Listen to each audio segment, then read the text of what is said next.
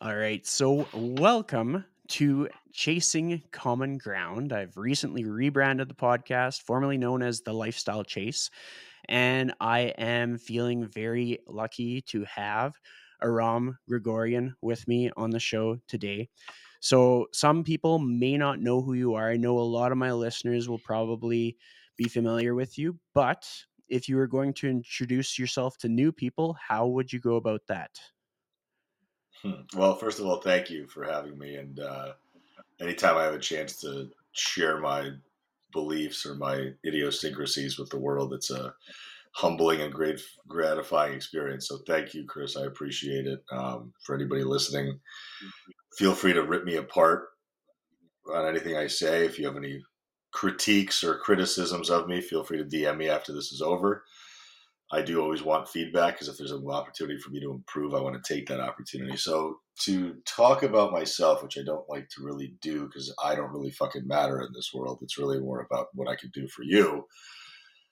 I'll just give you the broad strokes. I have 15 years, about 15 years of experience with training people in person. Um, I have a history of, I was an economics major in college. I uh, was in finance for about seven years prior to becoming a trainer and a coach. Uh, I got my feet wet at a very boutique gym in Greenwich, Connecticut, where I grew up, or where I spent most of my time as an adult. And then I, I was kind of forced online when I got when I moved from Connecticut to California in 2021. So that was my big transition. I lost obviously all my in person business because of my move. And then I had to kind of just reinvent myself. And I realized that to get started at the magnitude of which I was doing in in person sessions in Connecticut. I was doing seven to ten sessions a day. Uh, you know, I was making great money. It was all cash. You know, because I was getting a lot of checks and a lot of cash that way, and keeping it out of Uncle Sam's dirty little hands. But uh, I just saw that you know the content that I'm seeing on Instagram sucks. Everybody's saying the same shit, but they're trying to like dance around the subject, and I'm like, I'm just gonna talk the way I talk to humans on Instagram and let's see what happens. And all of a sudden, 40,000 followers later, it just kind of worked. And uh, that's where we are today, just helping people every day with content, helping clients every day try to get through their limiting beliefs. Uh, the event that I host is to help coaches source education. So I just kind of see myself as like a perpetual servant to my community, and that's what I'm trying to do with your background outside of the fitness industry, have you ever found times when it's like contributed to your skill set as a coach? And if so, like, can you identify a few of them?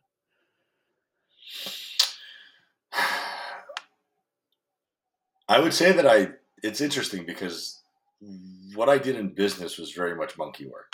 Like I sat in an office, I had a, I had a managerial role, but I didn't really like manage anybody. I uh, I was managing a small team of like five people, but like the work that we did was just so mundane and so easy. Like it was literally, it was essentially glorified data entry. We were reconciling bank accounts. We were on it. We were connected to a trading company, so we traded oil, natural gas, and power. So it was like very big money work. But the shit that we were doing was like, you know, we were like the lackeys of the company. We were they call it's in those kind of companies you have the front office which is the people that make a ton of money that are kind of the forward client facing money facing people. Then you have the middle office which supports the front office and gives them the support that they need to, in order to make those transactions and make that money happen. And then you have the back office that supports everybody. So we're like that bottom rung of the ladder. So it was never like this sexy job. We were in a very sexy industry and I was in, you know, I was 45 minutes away from New York City, which came with a lot of partying, which came with a lot of drugs and booze and everything else, kind of that Wolf of Wall Street lifestyle. But it was it was our choice to do it that way. It was not like if people were like inviting us out. So I didn't really learn business acumen. I didn't learn how to run a business. I didn't learn anything about finance. I was broke, making 120 grand a year, overdrafting my bank account because I was a fucking stupid 25 year old kid. Um, and it wasn't until I started training people that I started learning about humans. Like I've always been generally interested about the human condition. Like I think it's just fascinating how different we all are, but also how similar we all are in some sense.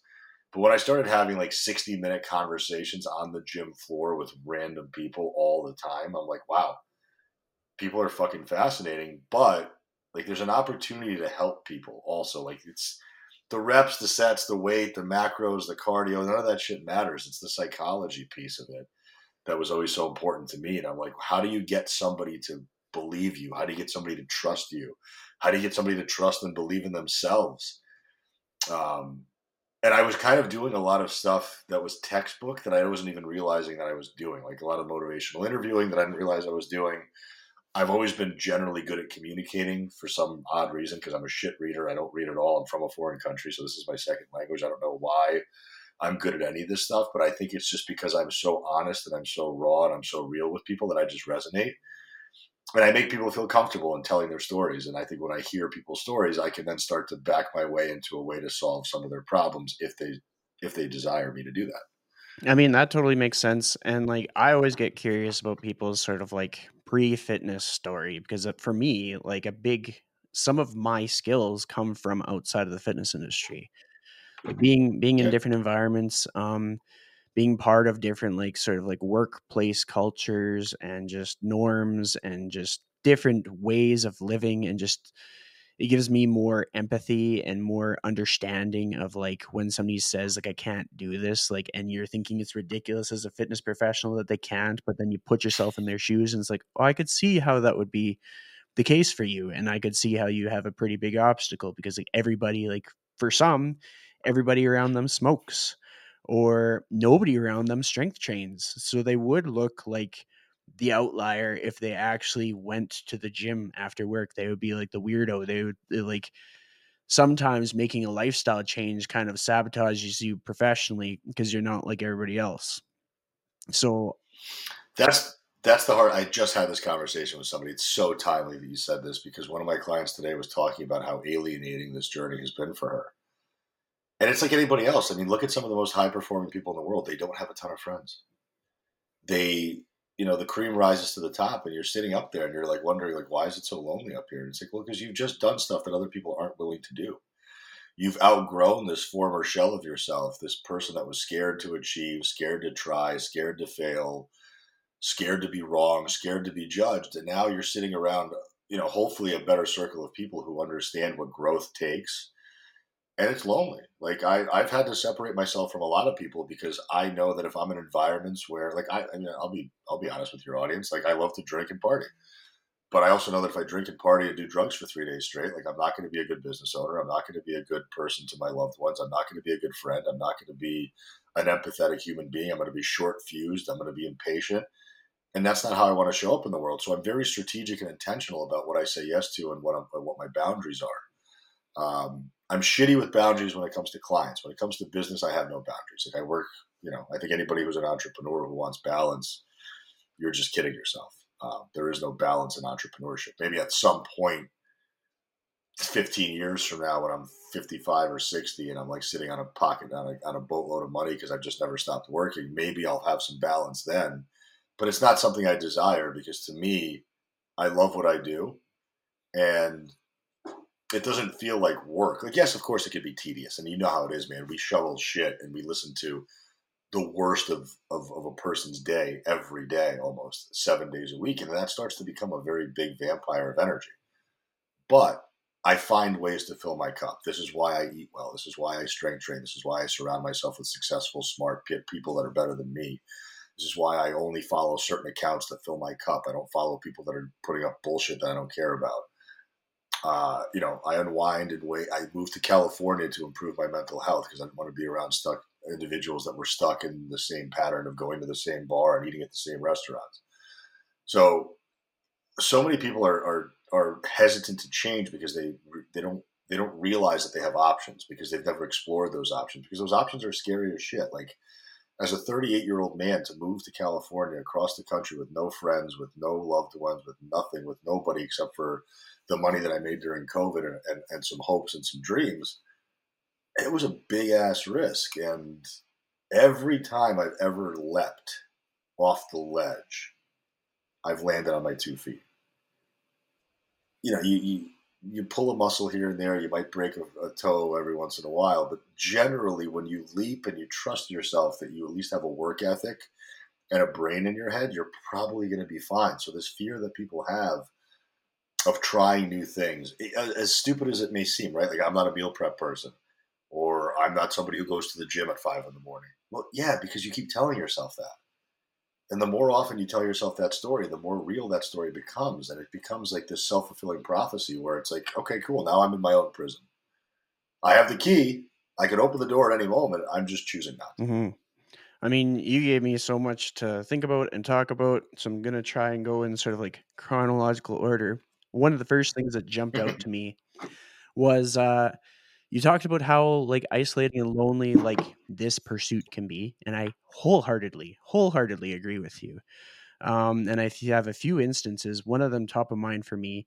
I was kind of reflecting on my pre-fitness industry or even early fitness industry life where I often would go out to bars to drink with friends because it made me feel like I had friends. And then as soon as I removed alcohol from the situation, it got really quiet. And like for me to come to terms with that now, like it's so humbling. Like I'm like, oh wow, like I it is hard to find people that I really connect with. And like I'm going to reinforce this later in the episode about conferences and stuff, but like this is why conferences this is why I value them so much because somebody has pre-gathered people that like fill my cup to be around um and like my my first example i'll share my first example and this was like taking a huge leap uh my entry into fitness was kind of wonky uh, there was a lot of gyms that I applied to that didn't hire me, and the gym that did hire me after an internship closed eight months in. It was a little bit messy. And then I was sprung into being self employed eight months in as a trainer. I had some prior existence or prior experience working for a fitness magazine and a spin instructor. But I was kind of like, I was already accumulating a little bit of like credit card debt and stuff like that. I was a little bit nervous about my future. But a few months into that, um, I was encouraged to go to the Kansas City Fitness Summit by Andrew Coates. And like I did not have the money to go to it. Like I, I was just barely. Kevin Dineen's event. What's that? Kevin Dineen's event. Uh, yeah. Um, yeah. Kevin's Kevin's a great guy.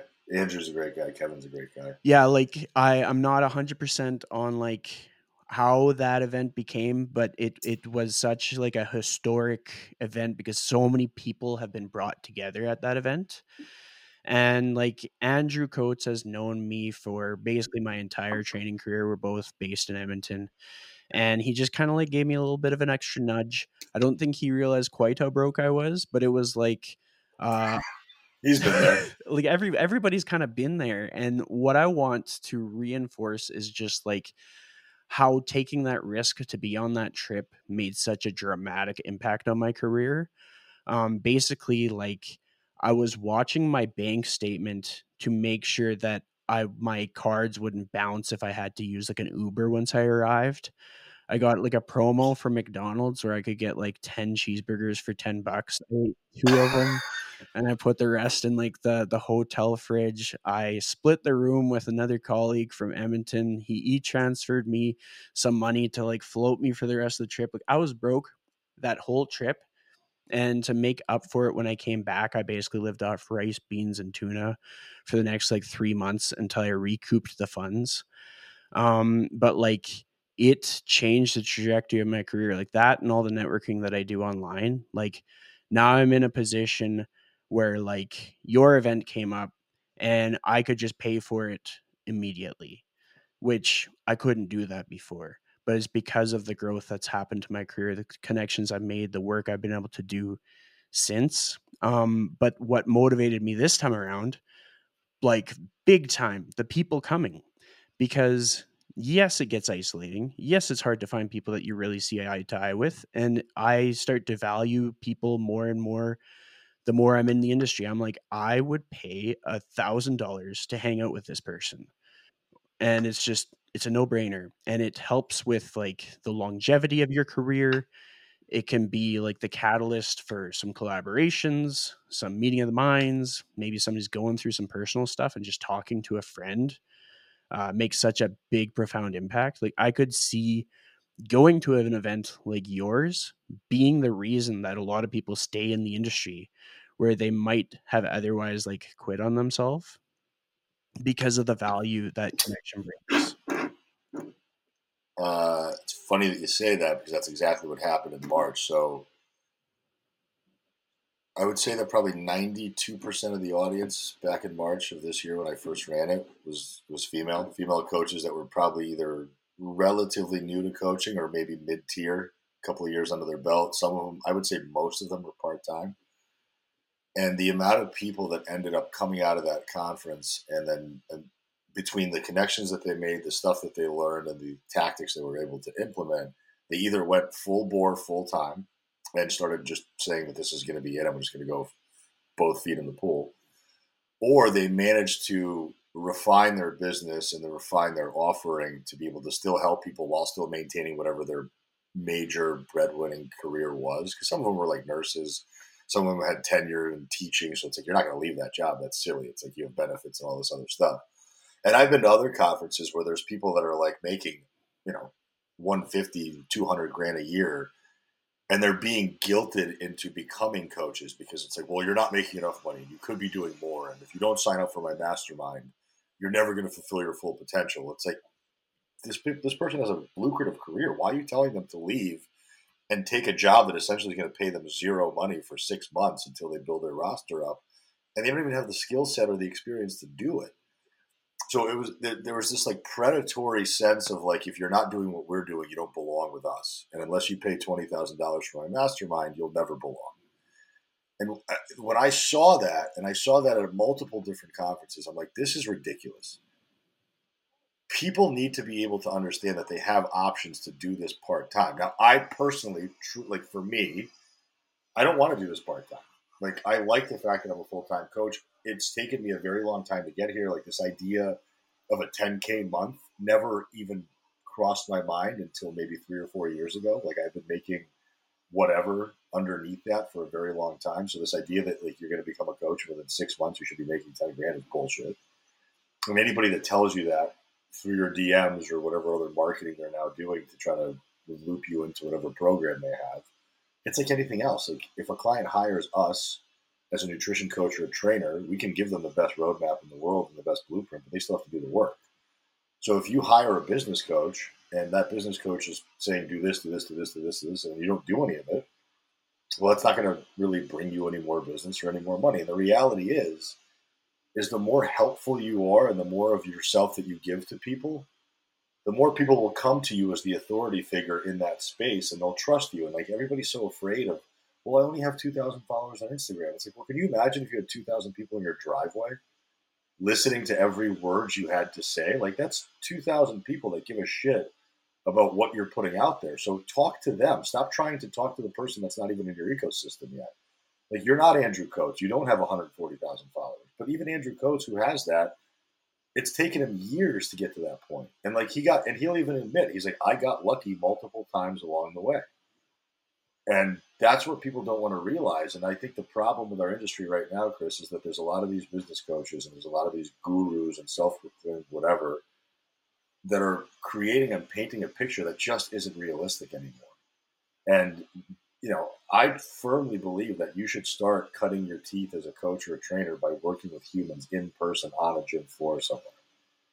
And you, and if you're making a ton of money and you want to do this as a as a side gig, understand that your clients are doing this full time. You're signing up clients to work with you full time, but if you're only giving them part time effort, that's not fair to them either. So if you're going to be a part time coach, you better be very good at being a part-time coach because that's going to degrade the rest of our industry if you put in half-ass work and those clients are getting a half-ass experience and then they're not going to want to come back to coaching once they realize that it didn't work for them so what i'm doing by creating this event what i'm doing with all my content is i'm trying to make our industry collectively better so that we have an industry to keep coming back to because if, if, if we let the business coaches and the influencers run our industry we are fucked and i think you probably feel the same mm-hmm. well, I mean, like for for myself, some of the things that I really enjoy about this industry is connecting with people. Like, um, I my workload is enough that I don't need to do in person training, but I do in person training because I like it. Oh, yeah. you do. Yeah. How many how many people do you see? Um, for me, it's it's pretty pretty small. I might see like five different people in a week, kind of thing. But I just keep Fine. enough people Perfect. in the roster that uh, I get a variety of different personalities uh, different things to work through. Like some people are brand new to the gym, some people are prepping for a wedding, some people like a lot of people come to me for the simple reason that they just want to live longer. Um, they want to go on longer hikes and stuff. And that's like, I love that. I get excited about that. And then I do a lot of like online coaching where it's like strategy sessions and stuff. And there's a lot of times where I find myself in situations where I'm helping other coaches develop their skill set as well. Um, and it's just like, it, you have to be passionate about this work. But if you're passionate about this work, you get the work capacity to absolutely work your butt off because it will take that in this industry. Like I've worked in a lot of environments. I've been like a porter at a bar where we worked all night and it was just like chaotic environment and stuff. I've been a warehouse operations person at like a stainless steel supplier and it was just like tough labor, long days. Um, sometimes it's just like you're hustling to get the order out on time. But I would say the fitness industry has challenged me the most as far as like work ethic, work capacity. I think the lessons I learned from the other spaces played into like me being able to sustain this stuff. But like if I wasn't passionate about this work, I wouldn't have the career path that I've had. Um, and a lot of people can't keep up with the work that it takes if they don't truly love like helping people. And then when you are helping people you can't do these things by yourself like whether your business is like a sole proprietorship or whether your business has lots of team members you still have to have like your people that you can kind of like talk shop with your people that you can kind of like uh, compare different scenarios like i have this client working with this what would you do in this scenario? or i'm coming across this conflict what would you do in this scenario? and it's just like if you don't have these people you're going to hit a wall. Um so like key points being that my hope is that when people get exposed to more passionate coaches that just truly love helping people that it becomes this infectious like ripple effect and then they start to find the passion in their work and then people can kind of help each other like the rising tide lifts all boats kind of thing. Um, and i hope to subtly influence a few people to take a few of those positive risks on themselves to get themselves into a position where they're in rooms when they can be surrounded by these people all at once. Like maybe they can just barely afford the trip go for it go on the trip um, anybody listening to this from Edmonton, I will say right now there are direct flights from Edmonton to Vegas with Flair, and they are some of the cheapest flights to the US that you can find. Like, this is one of the most advantageous locations for a conference for Canadians to attend if they're based in Edmonton. Um, that's that's a huge reason why it was easy for me. A lot of other locations, there's connections, the flights cost more, or maybe it's like a day of travel each way and you're there for two days. Um, so it's just like this. This is an opportunity that's massive. Um, if somebody's listening to the episode and they're like, "Oh, I know Chris. I I just need to like save some money," and I would be like, "Well, just bunk with me. We can split the room cost. I'll help you out." but uh, yeah. I mean, the rooms, the rooms, the rooms are probably the cheapest part of the, the conference. I mean, the rooms I think are 109 to 129 bucks a night. It's probably I've gone to conferences where I paid 400 bucks a night at the same hotel that the event was at, and I'm like, Jesus, for what? Uh, I, I just flew to New York City from San Diego for 24 hours to go to the Strong New York event, and the reason why I went there was because I wanted to meet Adam Bornstein and Gabrielle Lyon and all these people that I've been following forever. And I paid $750 to buy a VIP ticket to be in those rooms. And uh, what I think people fail to realize is that the money that you spend if you have confidence in your work ethic and your abilities, you're gonna make it back, and you're gonna make it back tenfold. Now, it's not going to happen immediately. It's not like I spend a thousand dollars to go to Vegas and I go to the Real Coaches Summit. Within three days, I make that money back. Of course not. That's ridiculous.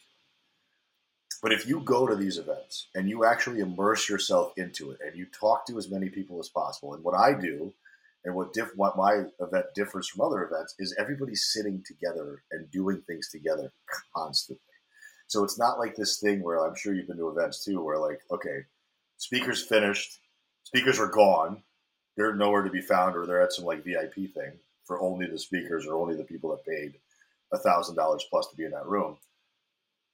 And now you're standing there with like two or three of the people that you already know that you basically came with, and now it's like, well, where do you want to go to dinner? Well, I don't know. Where do you want to go? To dinner? And now, then you're playing that game, and I hate that shit. So what I did was I'm like, okay, cool. Instead of having that happen, everybody's staying at the same hotel. I'm going to offer breakfast, lunch, and dinner, and I'm going to give you open bar happy hour so you guys can all be together the entire time because that's why you came here like I get it. Like it's Vegas. There's a lot of shit going on. Bright lights, big city. I get it. But like what you'll notice is you don't have to leave. Like you can literally leave your wallet in the room. You bring your notebook, you bring your pen, you bring a little backpack, you come downstairs, and you don't have to be back upstairs until you shower before dinner. And then dinner served at 6:45, and now we're doing two hours of happy hour, and now we're right back with those same people. The presenters are still there; they're hanging out with you. They're you're you're able to pick their brain you're sitting next to another business owner who might have a very similar situation to you, and you're picking their brain. And so many people made these connections and they and they got these takeaways. Like, of course, the stuff on the stage is important. That's why I, I curate the people that I curate. But it, it pales in comparison to the conversations that you have at the meals, at the happy hours, because that's where you get to actually know the person that you're speaking to. Like, these aren't people on stage should not be celebrities. You know what I mean? Like I've been to conferences where like Layne Norton spoke and Holly Baxter spoke and Alan Aragon was there. And the amount of people that are just running up to them to take their picture. It's like these guys aren't The Rock. This isn't like Kate Beckinsale. This is not like Denzel Washington. These are yes, they're celebrities to us because we've been following them and they have these massive followings online and we consider them to be authority figures. But instead of wasting your time surrounding yourselves with them to get clout from them and to up your own status, ask them questions about why they are as smart as they are. Where did you source your education from? How long have you been doing this? What have the pitfalls in your career been? What would you have done differently five years ago, 10 years ago? What is your plan for the future? Like, ask them questions. Don't just take a picture with them, throw it up on your Instagram page, and be like, oh, I got to hang out with Norton. Like, nobody gives a shit. Literally, nobody cares. If Layne Norton walked out of a room full of full of nutrition coaches and he walked down the street in San Diego, one out of ten people might notice him. Just like you and I, right? Like, I think people do this stuff for the wrong reasons, and they show up to these conferences. Half the time, you're not going to maybe hear anything revolutionarily new or scientific that you've never heard of before, but it might change your perspective on something.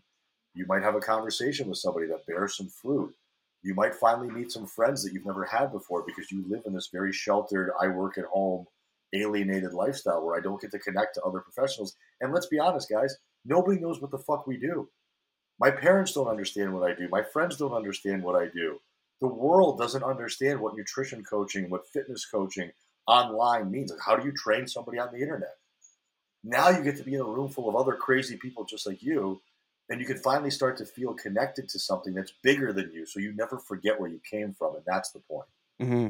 you brought up a lot of key points some things that i like have quietly agreed with but i'll just vocalize my more like emphatic agreement so first and foremost like everybody is just a person like i admire a lot of people in the fitness industry and i've learned a ton from Absolutely. a lot of people in the fitness industry but like i don't i don't get that like excitement about like oh my gosh i need to take like if somebody was very formative in some of the things that i've learned like i kind of want to have some kind of a, a memory of getting to talk to them or something like that um, but i don't see it as like some people are bulletproof and untouchable and like my work doesn't matter kind of thing um, and then you kind of bring up the ability to like be around all the other people and i'll highlight why that means so much to me so like my very first fitness event was actually hosted here in Edmonton and it was like right after the gym ended up closing their doors. And so like the the gym owners had hosted this event and so I got to be part of it because I was one of the former staff. Um, but then in order for me to pay my bills in the time that followed the gym closure, I had to work at the bar every weekend. So the bar was basically supporting like my livelihood because I didn't have the right amount of clients to like cover my mortgage, cover my car payments, cover my car insurance. But I wanted to be at that conference. So basically, I worked until like four in the morning. got to the conference for nine in the morning, was there for the whole thing, taking notes, smacking myself to stay awake, kind of thing. And then the conference ended, and I was okay. I guess we all kind of like go home, settle down. But then I figured out there was like a VIP event with like the other gym staff and all the speakers and the gym owners, but I wasn't invited. And I was like, well, I would have liked to be there, but I had to work again to pay my bills. And it was just like that. It did hurt my feelings, but I think I became better for it. I've had so many opportunities to connect with people in the industry.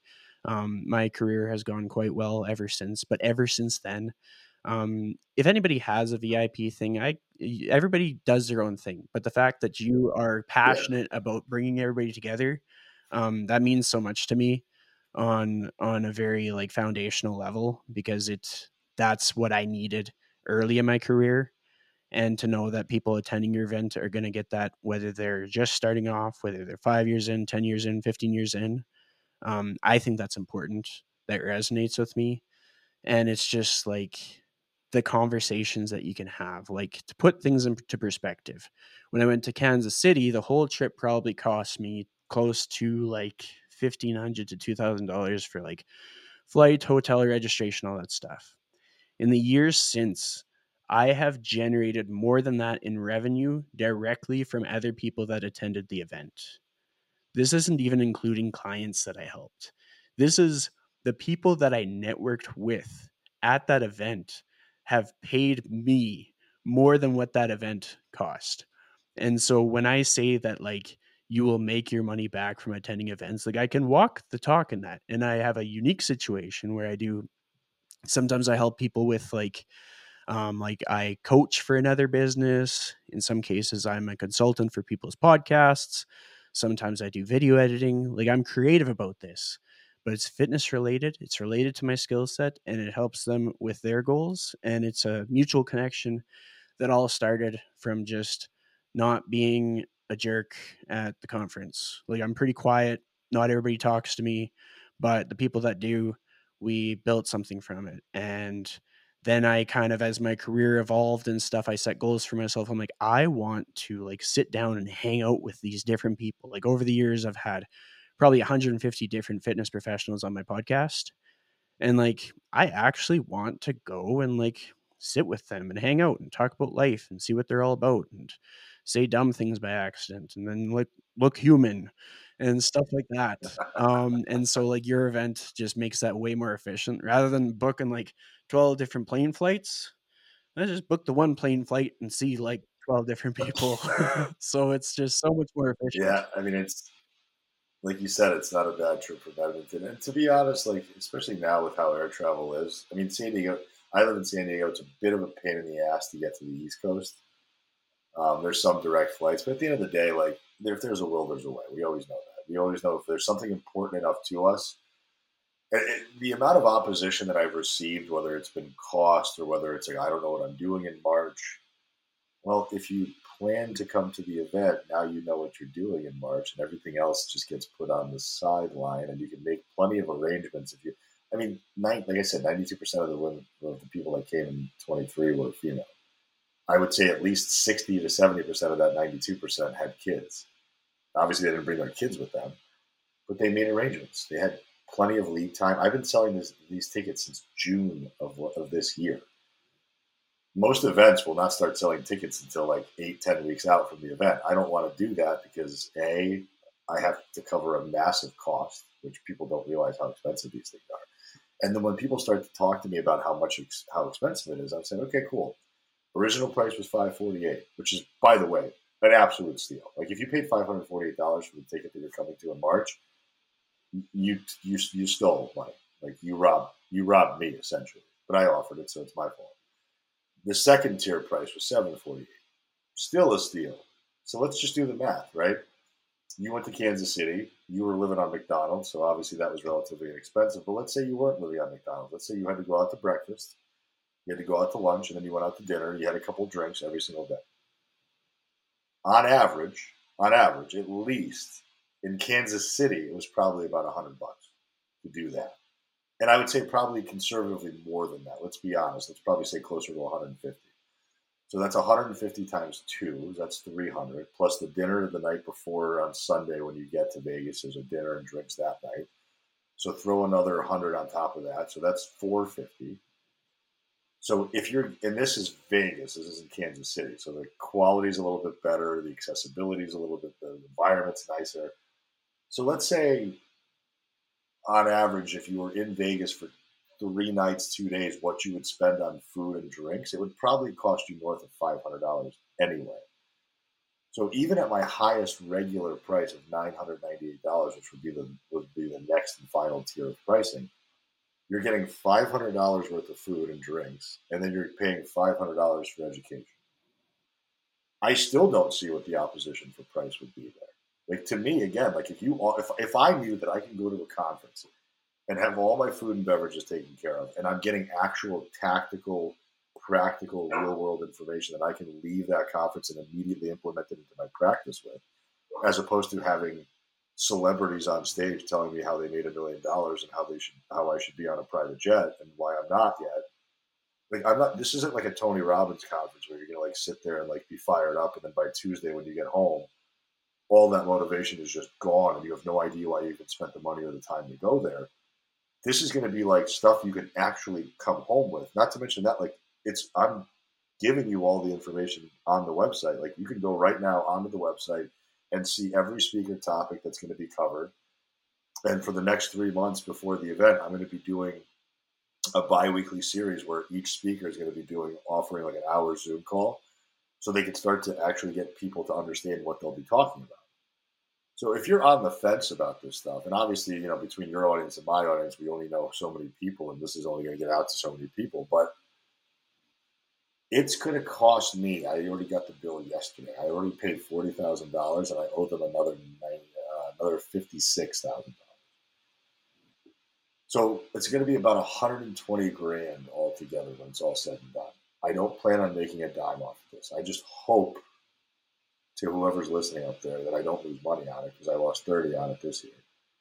And I can't afford to take that hit again because I had to go into my parents' pocket for that. I, I, I didn't have it. And I, you know, my parents luckily have finally gotten to a place in their life where they're a little bit more financially comfortable. And I, I, I went to them very hesitantly, hat in hand, and I said, "Mom, Dad, like I, I, I don't, I'm, I'm paying 29 percent on three different credit cards right now to, to just fund what, what the leftovers were on this event.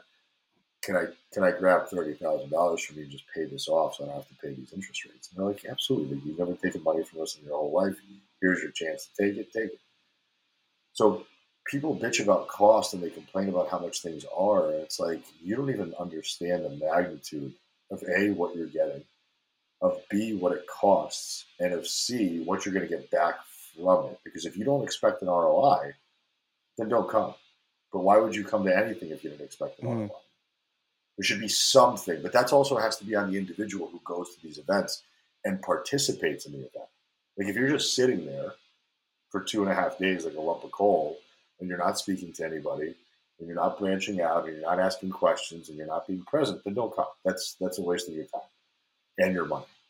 But if you come and you meet at least one person, say you come and you meet Chris, and Chris invites you onto a podcast, and that podcast gets broadcasted out to however many viewers and listeners he has. And now you get 15, 20 more followers. Now, if one of those followers starts to pay you money for something that you do, that wasn't worth it? It was absolutely worth it. It was worth every dime. So I, I, think instead of being short-sighted about any opportunity, especially in this business where you are an entrepreneur, where you are risking your life and your finances every single day, your mental health every single day, your physical health every single day, that's that's what you signed up for. You signed up to be in a very risky field. That's what we do. We, we deal with we mitigate risk on a daily average basis.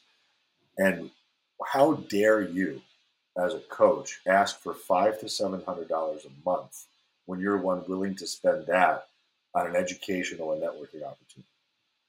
Like I, I would never in my life ever expect any of my clients to pay me money if I did not respect and engage in self development constantly. Mm-hmm.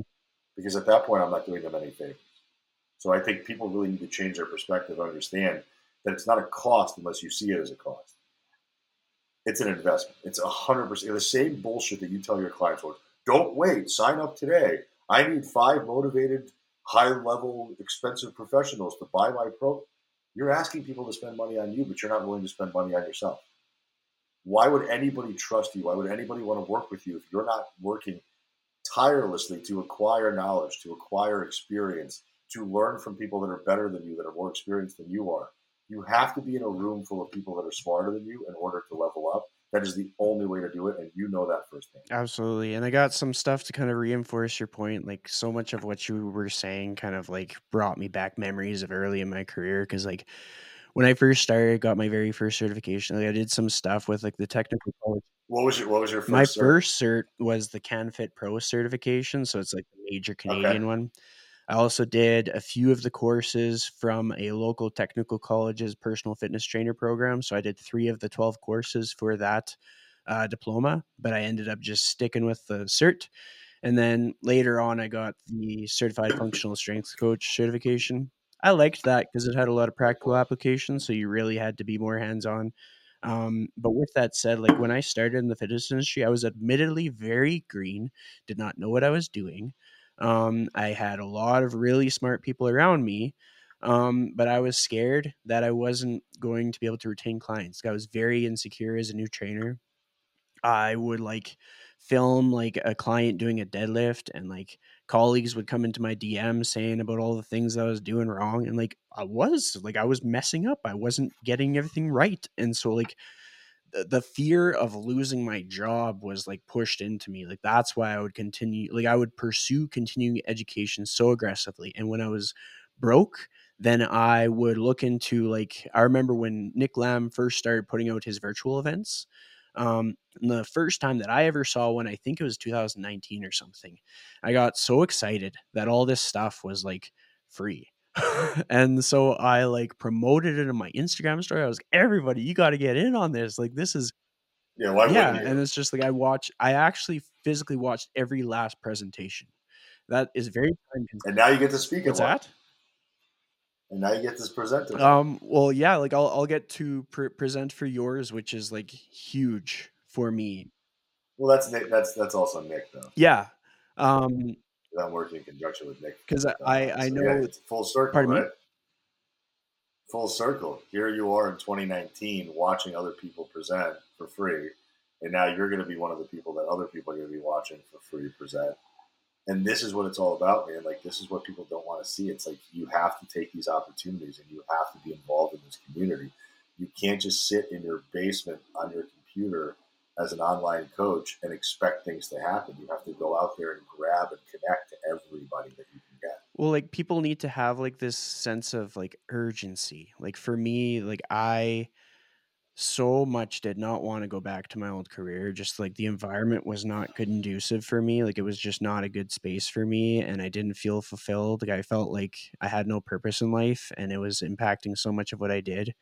And I just wanted to help people but I wanted to help people, but also pay my bills. And I wasn't paying my bills. So, in order to help more people, I need to get less dumb. My entire fitness journey has been like this pursuit of being less dumb, understanding that like I don't know everything, but if I try to learn, if I surround myself with people stronger and smarter than me, um, I'll progressively get smarter and, and stronger, hopefully. And just understanding like I will make mistakes and I won't always be right. But if I can kind of like own up to the things that I kind of mess up on and learn from those mistakes, like whether it be just like communication things or just like how I like maybe I select an exercise that just wasn't the best exercise for a client, but I learn from that and then I become a much better coach for the next client or even just a better coach for that client on the next session.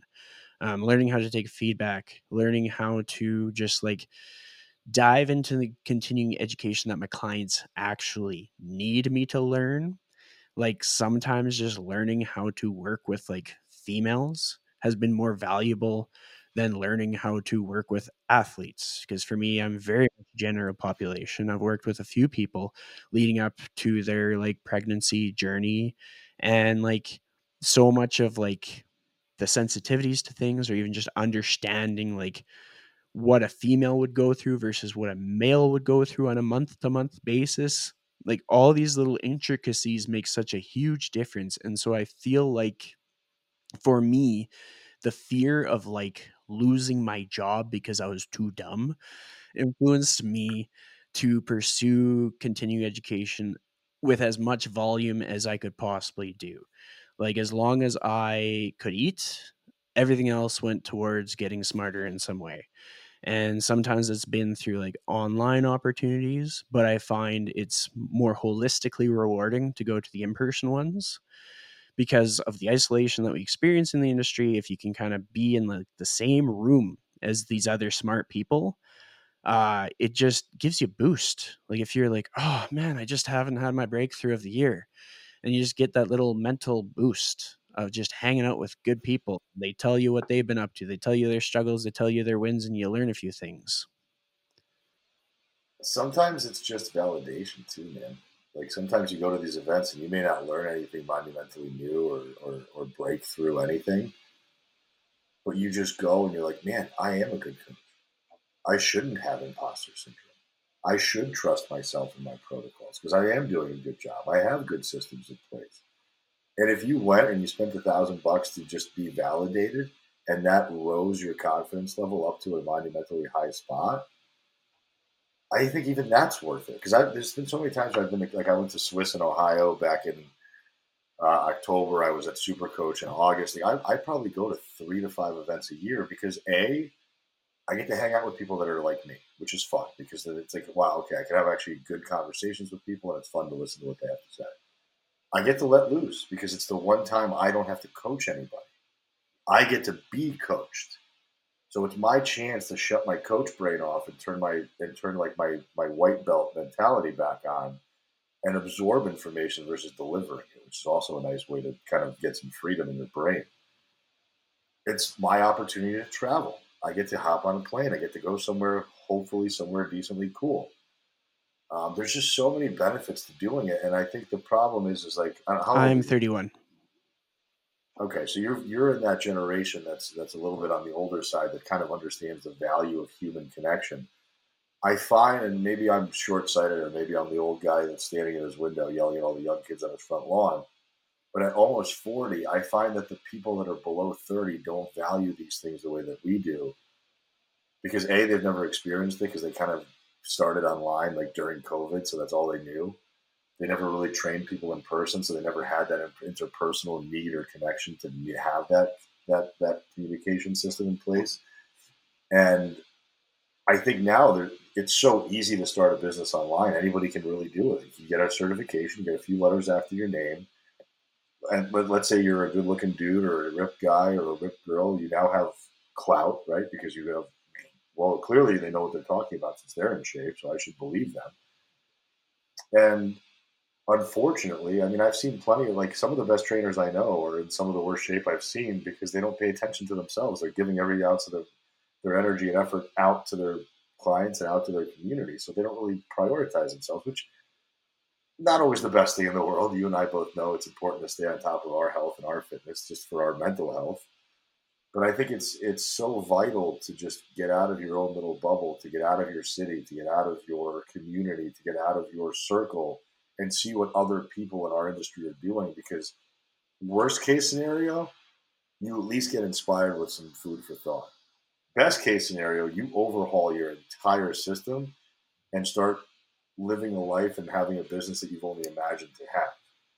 So it's a win-win regardless of, of what you perceive it to be until you actually get there, until you see that experience. It's like anything else, right? Like our clients have no idea what they're signing up for until they spend at least a couple weeks with us in our coaching environment. It's very much similar with an event. Like you, you know, they, they put out pretty reels and like, well, this is going to be an amazing experience, and then you show up and it sucks because that's they're showing you what they want you to see. But that's because the people that a lot of times are putting these things on are doing it for monetary reasons. They're doing it to build up their own status versus to lift up the people in those seats. If you know anything about me in any way, anything about me and who I associate with and who I bring into my ecosystem, I don't bring people into my world unless I know they're servants like I am.